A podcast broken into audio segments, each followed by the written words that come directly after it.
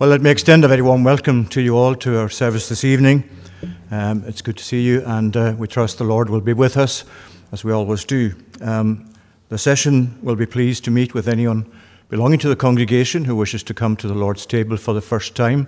Session's already been opened on Wednesday, so all you need to do is let that be known to myself, to any of the elders, and we'll be very happy indeed to meet with you uh, after the service. Uh, God willing, the service is tomorrow. There's an 8, eight o'clock prayer meeting here in the session room. Uh, and then afterwards, the Gaelic service is at 11, uh, followed by the English tomorrow evening. And that's at 7 o'clock tomorrow evening, not 7.30, 7 o'clock tomorrow evening. And we're delighted to, I'm delighted to welcome Reverend Angus Macrae, who's taking the English services throughout the communion. He's a Stornoway boy, so I'm sure he'll feel at home and we're delighted that he's able to be with us for these services, and we look forward very much to his ministry. I think these are all the intimations for the moment. Thank you very much for your warm welcome. What a joy to come together in the name of the Lord to lift up his name and his glory and his praise together. It's a real pleasure to be back where I grew up. We worship the Lord tonight by singing to his praise in Psalm 122, singing the whole of the psalm from the Scottish Psalter, Psalm 122 in the Scottish Psalter. A wonderful call to worship. I joyed when to the house of God go up. They said to me, Jerusalem, within thy gates our feet shall standing be. Let us sing to God's praise. I joyed when to the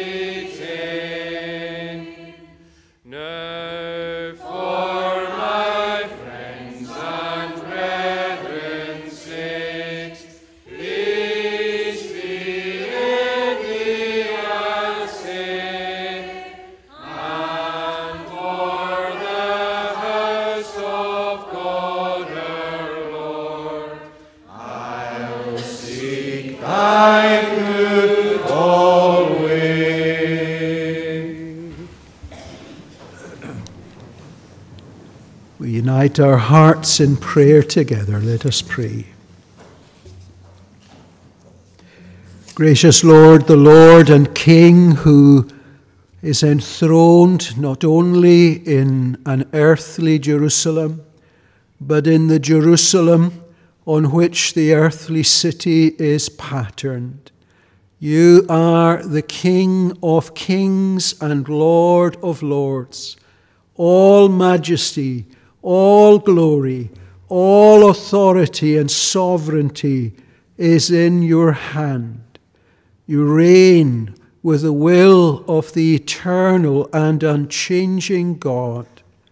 You are Father, Son, and Holy Spirit, one God, in agreement, in perfect counsel, and with the purpose that will be established and that will stand. Help us to draw near and to do so faithfully, in faith and in repentance, faithfully because we acknowledge the holiness of God and the faithfulness of God to his promise and covenant, acknowledging that we need mercy and forgiveness, cleansing and peace. We come to the testimony that you have established we come to celebrate around the covenant that you have made. And both in the word, in the scripture, and in the praises and prayers of the church, and in the gospel signs, the sacraments, we draw near. Show us God's faithfulness, God's judgments, God's glory and compassion and mercy in all of those things and pour out the Spirit of peace upon us and upon every gathering of God's people. To the ends of the earth and to the end of the age, we pray that Jerusalem may have peace and felicity. And let all those that love the Lord let them that love thee and thy peace have still prosperity. We meet together this evening with so much to praise and thank God for. And we are grateful that we are not alone, for as we gather here for worship and over this weekend of holy things, there are others in the Gaelic portion of the congregation meeting as we are pour out blessing upon them, upon Mr. MacDonald and all those who minister the word across this town and district this weekend. And we pray for brothers and sisters meeting in the various branches of the Church of Jesus Christ. May we know that true unity and fellowship that is in the truth and in the Holy Spirit. May we maintain love. May we maintain peace by the grace of God. We thank you for this church and for all who belong to it, members and those who belong as adherents. Especially, we lift up the pastor, the assistant pastor, their families, the elders and deacons, and all who work and labor and who give of their time to serve among young and old. And we ask that in these days there would be a freshness and a vitality and a spirit of joy in every aspect of the life of the church. Bring healing and encouragement to those who are in weakness, pain, and distress. Bring joy to those who sorrow and mourn. Blessed are they that mourn and bring health and help to those who confess their need of Jesus Christ. It may be that there are some whose desire is to uh, testify to the goodness and grace of God towards them by sitting at the Lord's table and confessing their love for the Lord. And if there are any such, we do pray that help will be given, that they may take their place, seated with the children of God, giving thanks for all the many benefits that we enjoy. We pray for this island, for the branch of the church we belong to, and for the bride of Christ across the nation and across the world. So often, a persecuted and troubled church. Be merciful to those who cry out to God for justice and for relief today. The scriptures warn us of the way of folly, lest like chaff we be blown away. But the same scriptures encourage us that we might walk in the way of wisdom, that we might be found in the company of those who speak of the Lord and who read and handle holy things, the Word and the sacraments by faith. May we be found with those who are in Christ, and may we find the liberty of those whose captivity has been turned around by the Lord. Jesus came so that sight would be given to the blind, so that release would be given to the captives, so that the Jubilee year of the Lord would sound, so that good news would be preached to the poor. Lord, grant all these things and more to us tonight and in the days to come, that we may no longer be in darkness, but know the light of the Lord. We pray in the Saviour's name, seeking blessing on the Word and on our time together, and seeking forgiveness for every sin. Hear us, for we pray in the majestic name of Jesus. Amen. Sing again to God's praise and sing Psalms this time. Sing Psalms on Psalm 61, the 61st Psalm, and the opening verses of the Psalm.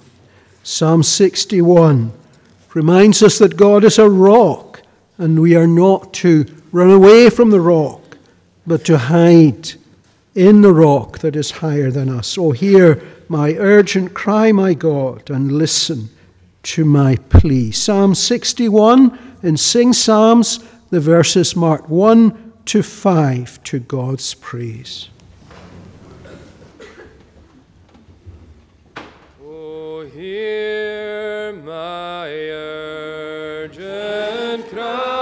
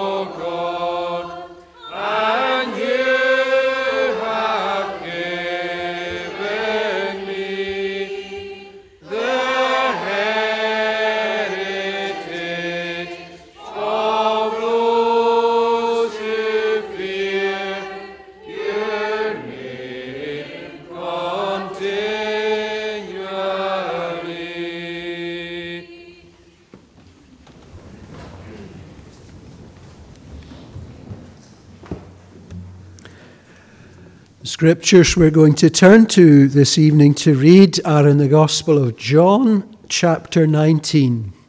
The Gospel of John and chapter 19.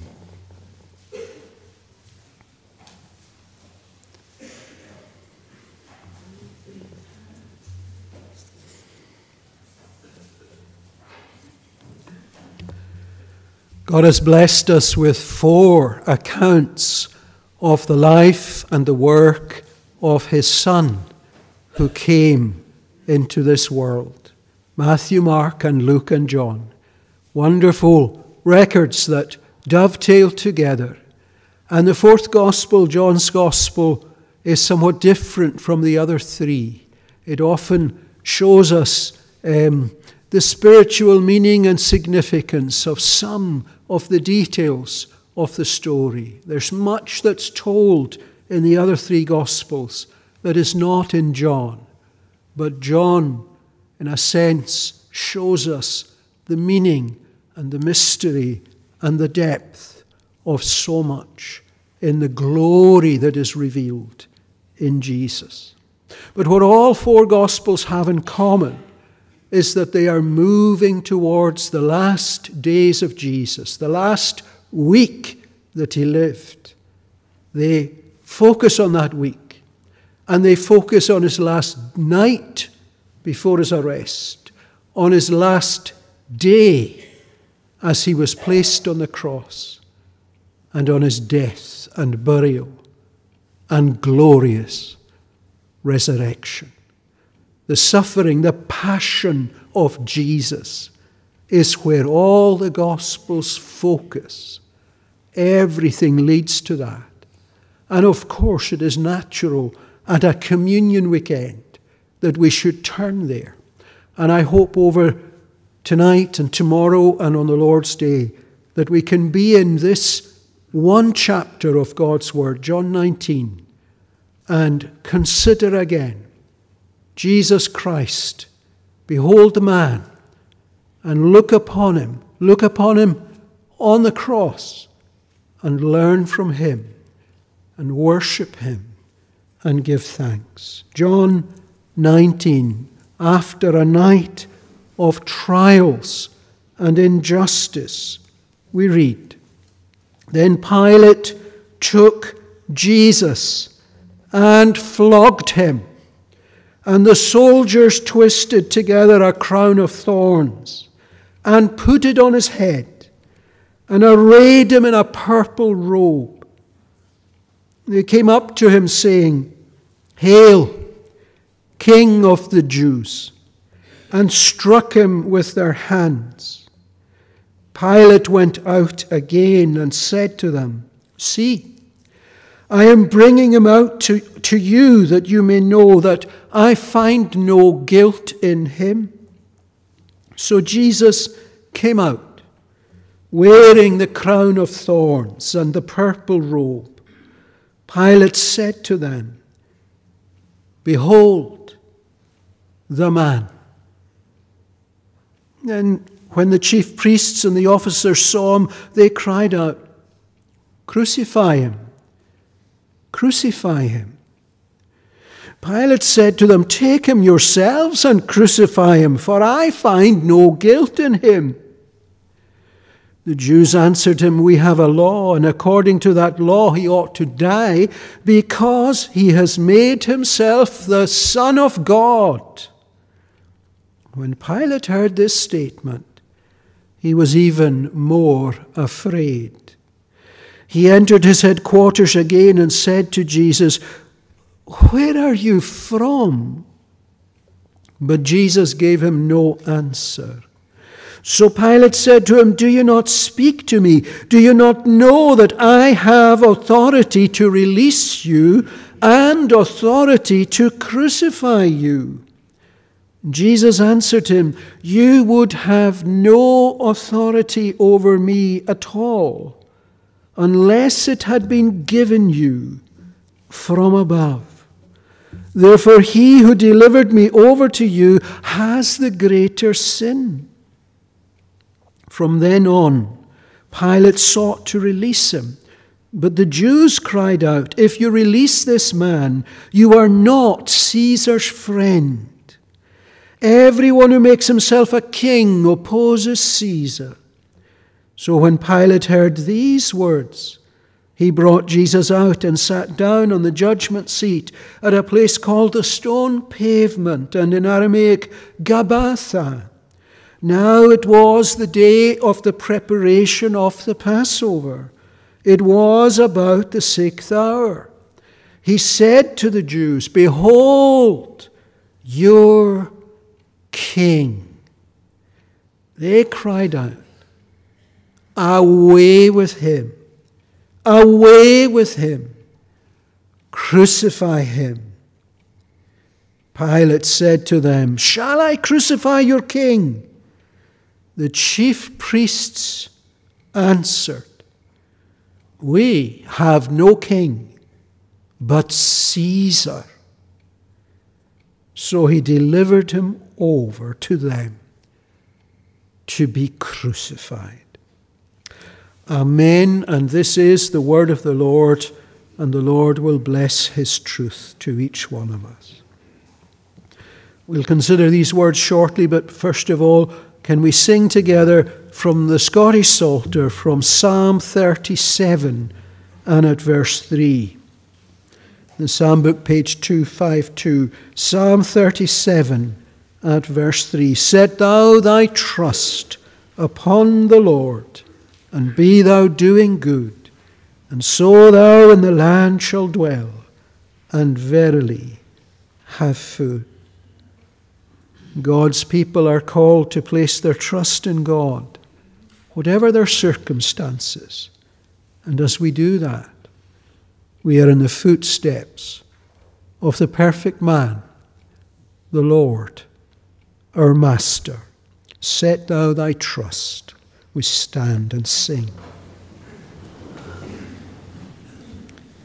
Set thou thy trust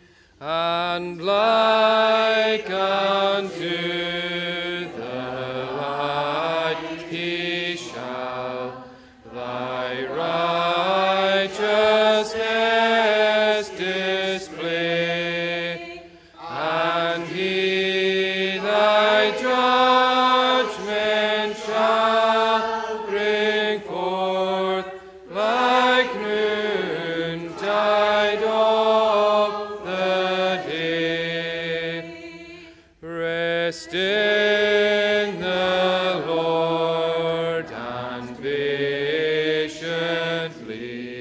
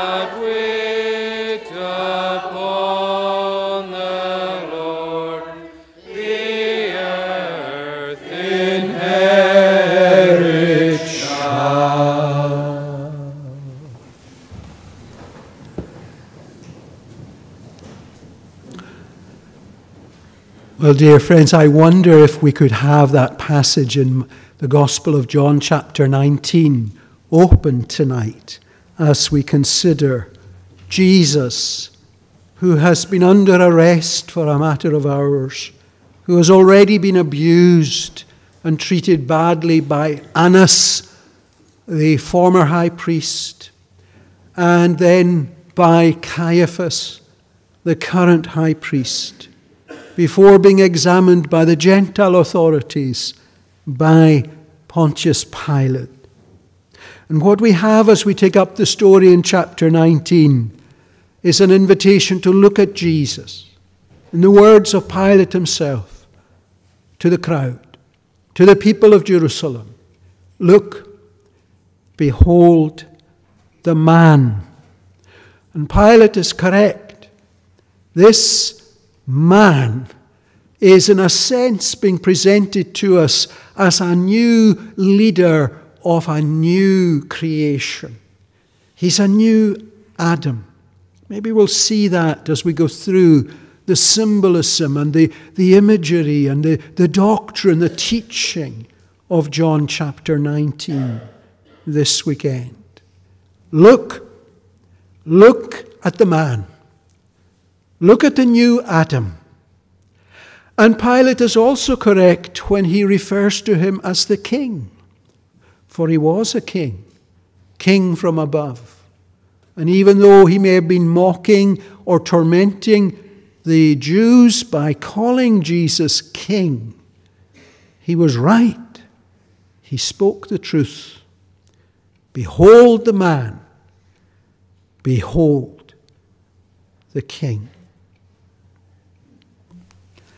One of the things that strikes you as you look at a chapter like this is the, the level of cruelty, of cynical cruelty that human beings will stoop to. There is so much that is wrong, so much that is unjust in this record.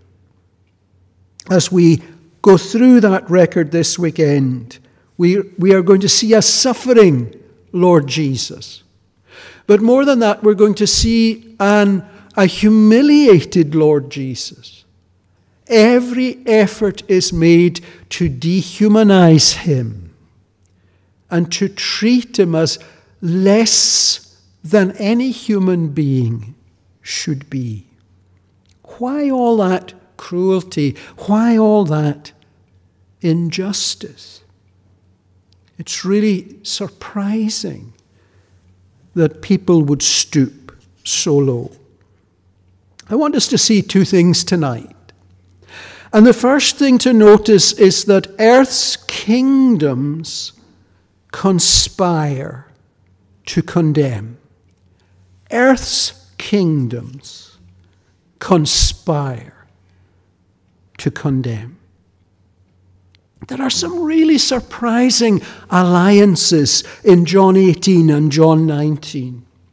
Among the Jews, the, the Pharisees and the Sadducees, who normally do not respect each other or cooperate, they're in agreement. Jesus must be silenced, and that before the Passover. He must be gone you find that the people who run the temple, many of whom were Sadducees, they are conspiring. They're conspiring with their fellow Jews, but they're conspiring with the Roman authorities who were really their enemies, their oppressors. How do you explain that? What did Pilate have in common with the Sanhedrin of 71 elders of the Jews. What brought them together so that at the end, the one thing they can agree on is that Jesus must be crucified? I want to suggest to you that this gross miscarriage of justice is prophesied, predicted in the second psalm Psalm 2 is much quoted in the New Testament. There are certain Psalms that do a lot of heavy lifting in the Bible. They're really crucial in the Psalm book itself, but then they echo on through the rest of Scripture, either when they're quoted directly or they're alluded to. The 110th Psalm, the 16th Psalm, the second Psalm. And the second Psalm talks about conspiracy. Why do the nations rage? Why do the nations conspire? Why do the kings of the earth assemble together in conspiracy? Well, they're going to take their little fist and they're going to shake it in the face of God.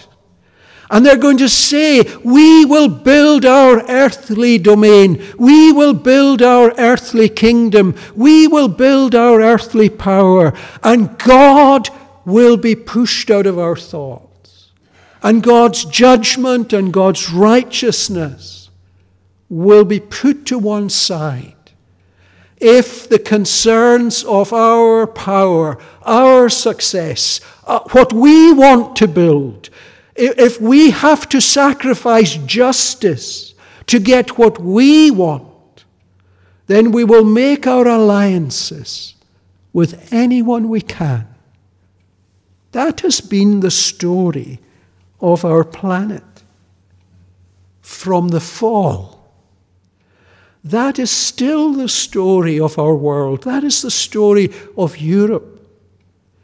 Increasingly, it's the story of North America. It has been the story of Africa and of Asia, but that's beginning to change. It was the story of Latin America, but that's beginning to change. The conspiracy of this world to close our ears and our hearts to God is being challenged by the mighty power of the Holy Spirit, taking men and women out of Satan's dominion out of the nations that are in rebellion and, and conspiracy and bringing millions, millions of men and women into the kingdom of our Lord, of Christ. What a scandal of injustice when the plot of unbelieving Jews and Gentiles come together. You would imagine that court systems would be designed to deliver justice. The high court in our own land, trying the most solemn and grave of crimes, is called the High Court of Justiciary. We want justice. If someone is accused of murder, if someone is accused of some violent wickedness like rape, we want them to get a fair trial. We want every piece of evidence to be corroborated so that if it's admitted in court, it can stand as truth against the accused. We do not want convictions that are unsound. We do not want innocent men and women punished and condemned. The High Court is for justice. But Jesus got injustice. And he got it from a judge Pilate who said, I know I find no fault in this man. He's not an insurrectionist. He's not a murderer. He's not a rebel. What law has he broken that would carry the death penalty? If you look at the plan that Pilate had in this chapter, it's quite clear when he says, for example, in verse 6, take him yourselves and crucify him if you want. If you, if you Jews want to get rid of him, well, you Jews get rid of him. But I find no guilt in him. Pilate's plan is to dishonor Jesus to humiliate Jesus, to give him a good beating, a good scourging, and then release him, saying, Look at him wearing the robes of a king, some king you Jews have, a king I can beat up. What a beaten, pathetic people you are. Behold a man, behold your king. Pilate is quite open. I want to release him. But he is outmaneuvered by his co conspirators from the Jews. They want the blood of Jesus on someone else's hands, and so they want the Romans to be the ones who carry out the death penalty that they would love to see. I guess when later on in the book of Acts they carried out the death penalty against James, the Lord's brother, or against Stephen, the first Christian martyr, they did it with means like stoning. And maybe they did or didn't have legal authority and legal standing to do it, but they were not above getting rid of their enemies themselves. But on this occasion, because of the politics, because of the popularity of Jesus, because of the many who did believe he was the Messiah, they wanted the Romans to do it. And so this elaborate conspiracy is cooked up, where suddenly, in order to be Caesar's friend, in order to be a good Roman, Pilate will do what the leaders of the Jews want him to do and bring in a guilty verdict against an innocent man and issue a death order for an innocent man to die. The Jews did not crucify people, they couldn't. Only the Romans could do that. They couldn't even crucify their own Roman citizens. It was such a gruesome, awful way for someone to die. Pilate's plan has to be modified. The Sanhedrin's plan seems to be working. The ideas of the high priests, of the Pharisees, of the Sadducees, the ideas of those who are in control of the temple, they all seem to be coming together. It's Psalm 2. Let's get rid of the Lord's anointed king. Why? Because people want power, earthly power. Peter and John were arrested in the early days of the church and in the book of Acts, chapter 4, when they were released, they were told they weren't to preach in the name of Jesus. And great persecution was breaking out. And they went back to the church in Acts 4, and the church held a prayer meeting.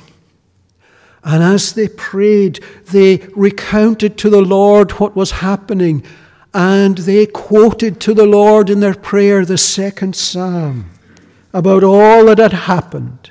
And they said, Acts 4, verse 27, Lord, truly in this city, truly here in Jerusalem, there, there were gathered together against your holy servant Jesus, whom you anointed, your chosen one, your Christ, both Herod and Pontius Pilate, along with the Gentiles and the peoples of Israel, to do whatever your hand, God's hand, had planned and predestined to take place.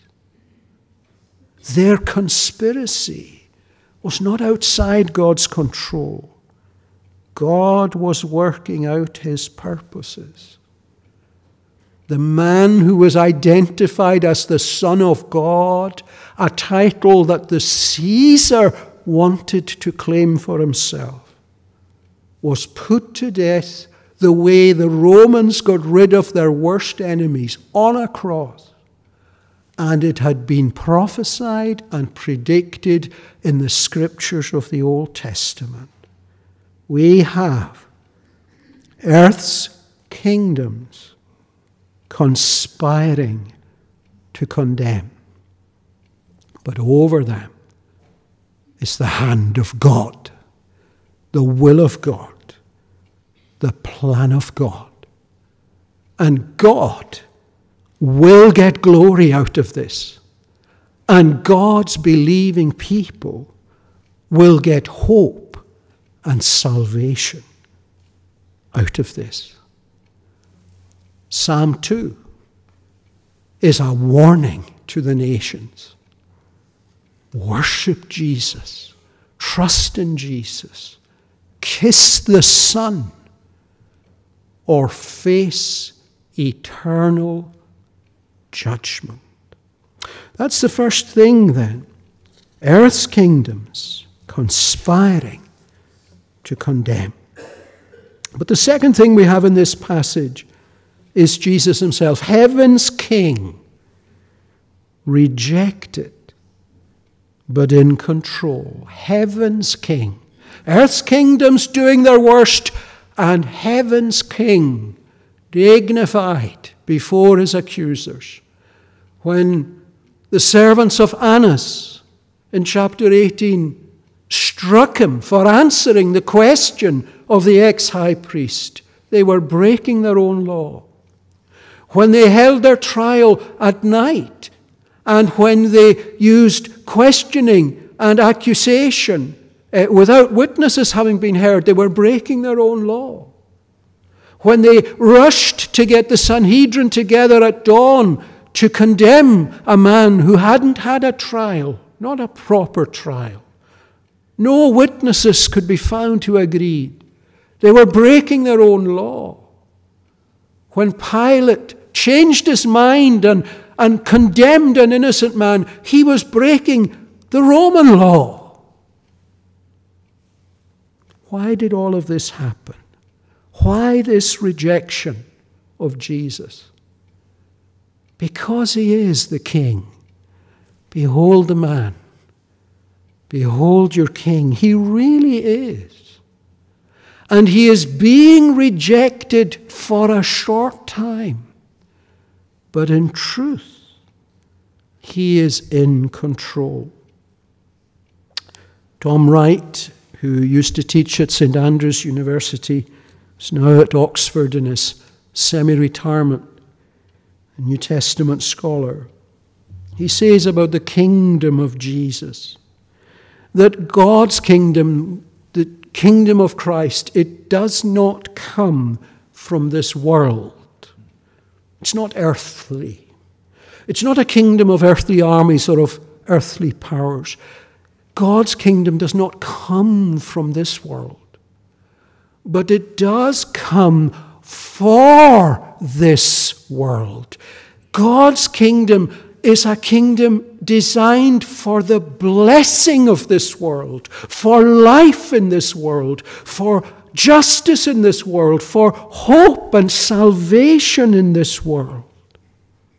Now, I think today there are people in authority in governments, the government of Israel, the Knesset, Prime Minister of Israel. He has power. He's waging war. There's power in the ancient Roman Empire. There's power in China or in Russia or in North Korea or in the United States or in NATO or in the European Union. There's power in London. There's power in Washington. There's earthly power. That's how the world was long ago. That's how the world still is. But what the kingdom of God breaking in constantly through history, what the kingdom of God breaking in in the miracles and signs and wonders that fill the Gospel of John, what the kingdom of God is doing is what earthly powers are not able to do. It is changing this world for the good of men and women and for the glory of God. Earthly power crumbles.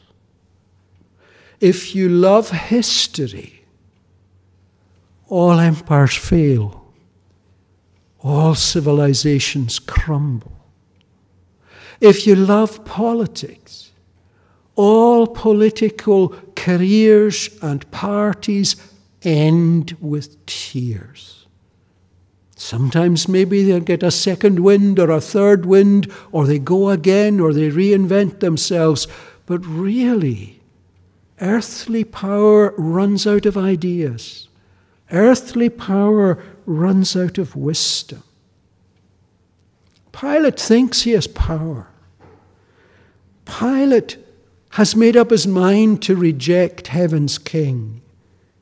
But Jesus says to him in verse 11, You, the man with soldiers, and the man who can bind me, and the man who can crucify me, you would have no authority over me at all, unless it had been given you from above. And amazingly, Jesus isn't too hard on Pilate. Jesus holds the leaders of the Jews as being more guilty than Pilate, the Roman governor, the Roman politician. He's behaving like an earthly man of earthly power. But surely the high priest of Israel should have known better. Surely the Bible loving, law loving, Torah loving Pharisees should have known better. Surely the people of Israel, the ordinary people of Jerusalem, should have known better. And yet at the end of verse 11, therefore, he who delivered me over to you has the greater sin. You and I know God is King. We know it. We know that Jesus Christ is Lord. We know there is a, an authority and a sovereignty that belongs to Jesus. We know the second psalm and how the second psalm ends and if you and I still choose to push back against God's kingdom, how foolish we are. And if we place ourselves outside the authority of God and His Son, how foolish we are. And if we imagine that we can choose which parts of the Bible to believe and obey and which parts to ignore, how foolish we are. The nations cannot do it. The church cannot do it. Behold the man. Behold your king. In verses 14 and 15, shall I crucify your king? What a terrible answer they give in verse 15. This is the end for unbelieving Israel. We have no king but Caesar. Our Messiah has come. He was born of a virgin in Bethlehem, like the prophet said. He opened the eyes of the blind, like the prophet said. He opened the ears of the deaf, like the prophet said. He brought righteousness and justice, a new exodus, a new freedom, like the prophet said. He spoke and taught, and no man had ever spoken taught like him, and with an authority that was quite unlike others. His miracles, his words, his signs all say, I am, that he is God.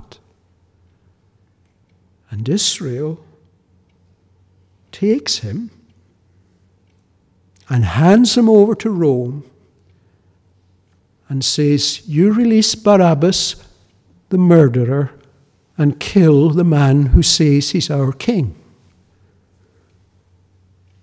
We have no king but Caesar. Imagine. Imagine if you or I were to say, We have no king, but Satan. We have no king, but self. But when we willfully disobey the word of God and the gospel call, the invitation and the command to repent, to believe, to be saved, we are saying, Caesar is my king. This world is the kingdom I want. Success here and now is what I want. We are making the same awful, dreadful, self destructive choice that ancient Israel made. The idol of the 21st century is it's not Caesar Lord. The idol of the 21st century is I am Lord. My freedom, my autonomy, my choice. That's why we harden our hearts over euthanasia. That's why we harden our hearts over destroying the unborn. That's why we harden our hearts against God's good plans for us. We rewrite sense, personal autonomy. I'll choose my way because I am God. Well, it didn't work out for Pilate. His career did not end well. He thought he had made the best political bargain that he could. But he was soon deposed. And the, although the historian Eusebius wrote some centuries after that time, he seems to have had access to good sources. Eusebius is a reliable historian of the early church, and he says in the fourth century that the Romans forced Pilate to commit suicide because he'd fallen out of favor with the emperor. He saw the man, saw the king, and tried to condemn him. The Jews wanted peace in Jerusalem, a deal with the Romans that would keep them in power, keep their temple going within that generation. Their city was destroyed by the Romans. Their temple was destroyed so that not one stone stood on top of another. Their sacrifices were stopped forever. Their temple will never be rebuilt. Their nation was gone from history. And the nation that exists today is not a spiritual entity like ancient Israel was. They have removed themselves from the olive tree that God planted. May God have mercy on them so that they are regrafted and fruitful again. But in large measure, Israel has chosen death, not life. Pray for them. Don't do what these politicians did 2,000 years ago. Don't condemn God's King, heaven's King, because He's working out His purposes. He is always in control. He is the King from above. Don't follow a Caesar. Don't follow yourself. Follow Jesus. Right at the beginning of John's Gospel, John chapter 1, verse 11, John gives, gives us the, the whole story of, of this gospel and, in a sense, the whole story of the world. When the Word was made flesh, he came to his own. He came to his own people, he came home, and his own people did not receive him. What a tragedy. But the application for my heart and the application for your heart must be that we don't make the same dreadful mistake and imagine that we can live apart from the kingship and sovereignty and mercy of Jesus. Perhaps Pilate was, was mocking when he asked, Shall I crucify your king? Behold the man, behold your king. But do you know in chapter 18, verses 39 and 40, at the end of chapter 18, he made an offer to the people of Jerusalem. He offered to let a man, a condemned man, go. Do you want me to release to you the King of the Jews? There he is, Jesus. I'm offering him to you. And they cried out, Not this man but Barabbas the robber. Well, when you come to church Sunday by Sunday, when your ministers, James and Callum, lift up Jesus to you, and when they invite you to hear and believe and repent and find peace and salvation, in a way far more wonderful than, than the offer that Pilate made. They are offering you Jesus. And when we gather for a communion weekend around the preaching of the word, the singing of God's praise, and bread and wine that signpost his body and his blood, God is offering you Jesus.